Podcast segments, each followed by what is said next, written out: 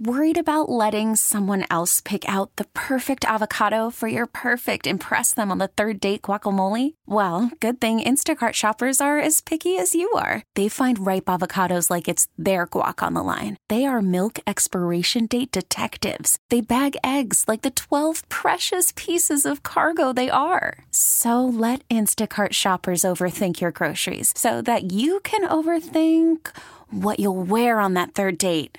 Download the Instacart app to get free delivery on your first three orders while supplies last. Minimum $10 per order. Additional terms apply. All-star closer Kenley Jansen, we have a question. What's the best podcast of all time?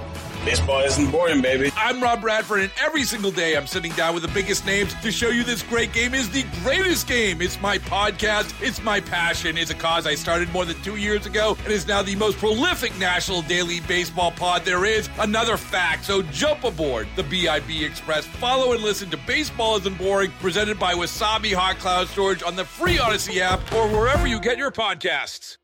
97.1 FM Talk. On demand audio. I mentioned this yesterday and maybe even referenced it a little bit earlier. There is a documentary on the making of We Are the World called The Greatest Night in Pop, which is out on Netflix right now. I received this call from Harry Belafonte, and he wants to do some kind of a song for famine relief in Africa. Basically what he said was, I need you.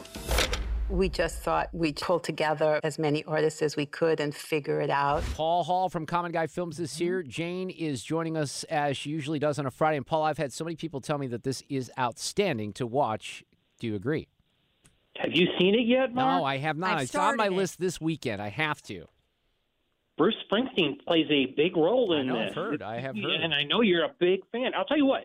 Greatest Night in Pop is one of those nights that just doesn't happen. After the American Music Awards one night, they decided to get everybody they could to come over and film literally all night. They finished this thing like 8 in the morning the next day. So you went to the American Music Awards and then did We Are the World and became, you know, just one of the biggest hits of all time, simultaneously played on radio stations everywhere. And I don't think today's youth understand kind of what that thing was all about at the time. It was omnipresent. It was everywhere. And the people that were in this, even though you look at some of them now and you go, oh, that's not a big deal, they were huge in the moment that this took place. And you don't get, you know, that many huge stars together that can, as Quincy Jones writes on a sign there, check their egos at the door and actually be together as a group. This is amazing. Well, one of the things I heard from some friends who have seen it is just the archive footage and that they had a lot of this, you know, recorded at the time, I guess. That's why they made the documentary, that they had so much great footage. And they could keep it secret. This was the thing. If you had a rush of press and fans waiting for these celebs to come to the studio, they were so intent on keeping it secret up front. Yes, it got out to some people, but they didn't have a throng. I imagine if you put together Taylor Swift and Justin Timberlake and all these people and you told people where they were going to be, you couldn't get to the venue to actually do something and be productive. Mm-hmm. It's got all the personalities in the room. You see people like Bruce Springsteen, who thought it was so important that he wrapped his concert in Buffalo, got on a plane, flew to the West Coast to be here for this event.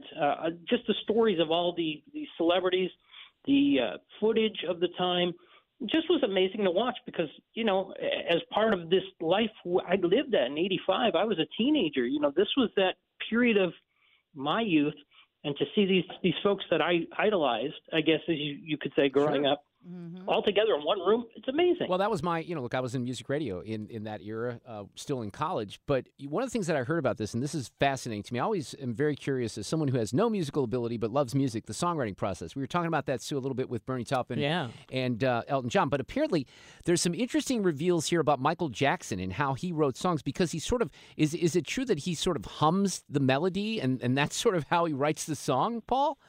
Yeah, that's how they lay it out in the film, in that he just sits and hums everything and gets it to the point where it's something there. And him and Lionel came together to write the song. They had to go over to Michael's house and just get together. They thought they had more time than they did. They didn't. They recorded the demos, got them out to the celebrities, and there was one celebrity, and I'll leave it as a tease for you to watch the film, One celebrity wasn't going to do it because their significant other at the time thought this was not going to be a hit. Oh, really? You'll have to see the movie to actually. Good I'm going to tease that. And let you like that. I like that a lot. So that's on Netflix right now. What else you got this weekend? Let's also talk over on Netflix of a docuseries. These true crime docuseries are a big deal. American Nightmare is about a week in, and it's kind of ripping up the charts on the TV side over there. We've talked about it a little bit, and I think a lot of people have seen it right now. I've never heard of a case where the kidnappers drop their victim at the front door of their house. Thought she's this innocent victim. She looks more like a suspect. Police now wondering, is Huskins a real-life Gone Girl? Yeah, this is the Gone Girl type case from California that's very different. This is another one where when I have talked about it, and I think we even mentioned it last week, Paul, I don't like to tell people too much about it because I think it's better to go in not knowing a lot, right? Yeah, most definitely. It's just imagine this. A woman goes missing, a husband is blamed, and we set off on the mission to find out what really happened or what didn't happen on the night in question, and was there more to this along the way. The thing about this series is it's 3 episodes long, and after the first episode, I was sure of what was going on. And I don't remember the case in general, but I was sure who I blamed, and I was mad, and I was – then the second episode comes along, and I'm going, I don't believe that for one bit. And then by the third episode, I'm like, really? How? Yeah. I mean, it was kind of works that way.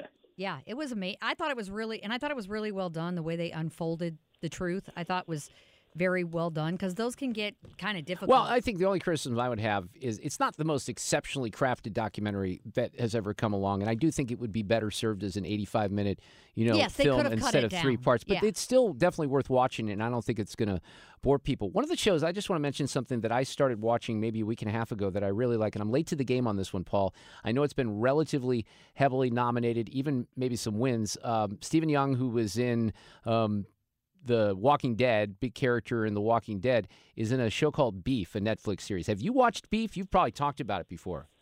I have not talked about Beef. That was one I have not gotten back to, and that happens from time to time. I'll admit a real good one for you at the end of this. What do you think about Beef? So Stephen Young plays this guy, Danny Cho. He's kind of trying to find his way. He's a contractor, doesn't have a lot of money. He's got issues. He's in a parking lot of a store where he's trying to return merchandise in the first episode. And there is a high-caliber professional woman, Amy Lau, played by Ali Wong, who gets into a bit of a road rage incident with Stephen Young, his character. And then the story kind of takes off from there. It's more than just about the anger that they develop toward one another. And I'm about 6 episodes in, and I really like where this series is going. It's funny.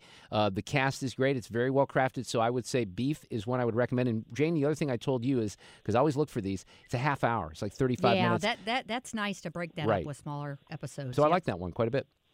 What else you got, Paul? You've got Mr. and Mrs. Smith premiered on Prime Video. This is Donald Glover in the lead role. This is the movie, of course, you saw back in 2005 with Brad Pitt and Angelina Jolie. We now have it in series form, and it actually is okay. The first episode's a little bit slow once it gets going, and I think as you get to the future episodes, I think there's 2 available now for folks to check out on Prime Video. Or you can, if you just want to go back and see Brad and Ange, they're over on Hulu. You can see the original movie as well from that series. So that was kind of cool. There's a theatrical release today called Argyle. Have you seen that one? I have not, but you know what? It's making no money. In fact, in previews last night, I think it made about $1.7 million. That's what I saw, $1.7, right. On $200 million budget. Now, every preview I've seen and every trailer I've seen, I look at it and I go, this could either be fun and quirky and weird, or it could be awful. Well, I guess it seems like it's trending the wrong way on that one. You just, did I hear you correctly? You said that was a $200 million budget on that movie? That's what I read today, was that it was $200 million is what somebody said. Now, don't quote that for gospel, but yeah, it was up there. Get more at 971talk.com. Baseball is in full swing. NBA playoffs are heating up, and your NFL team is gearing up for training camp. Listen to the latest on the teams you love here on the Odyssey app. The biggest sports radio stations in the country, providing unrivaled local coverage of their teams, all in one place. Exclusive interviews with players, coaches, and team executives, streaming live and always available on demand. Stay in the know with your favorite teams right here on the Odyssey app.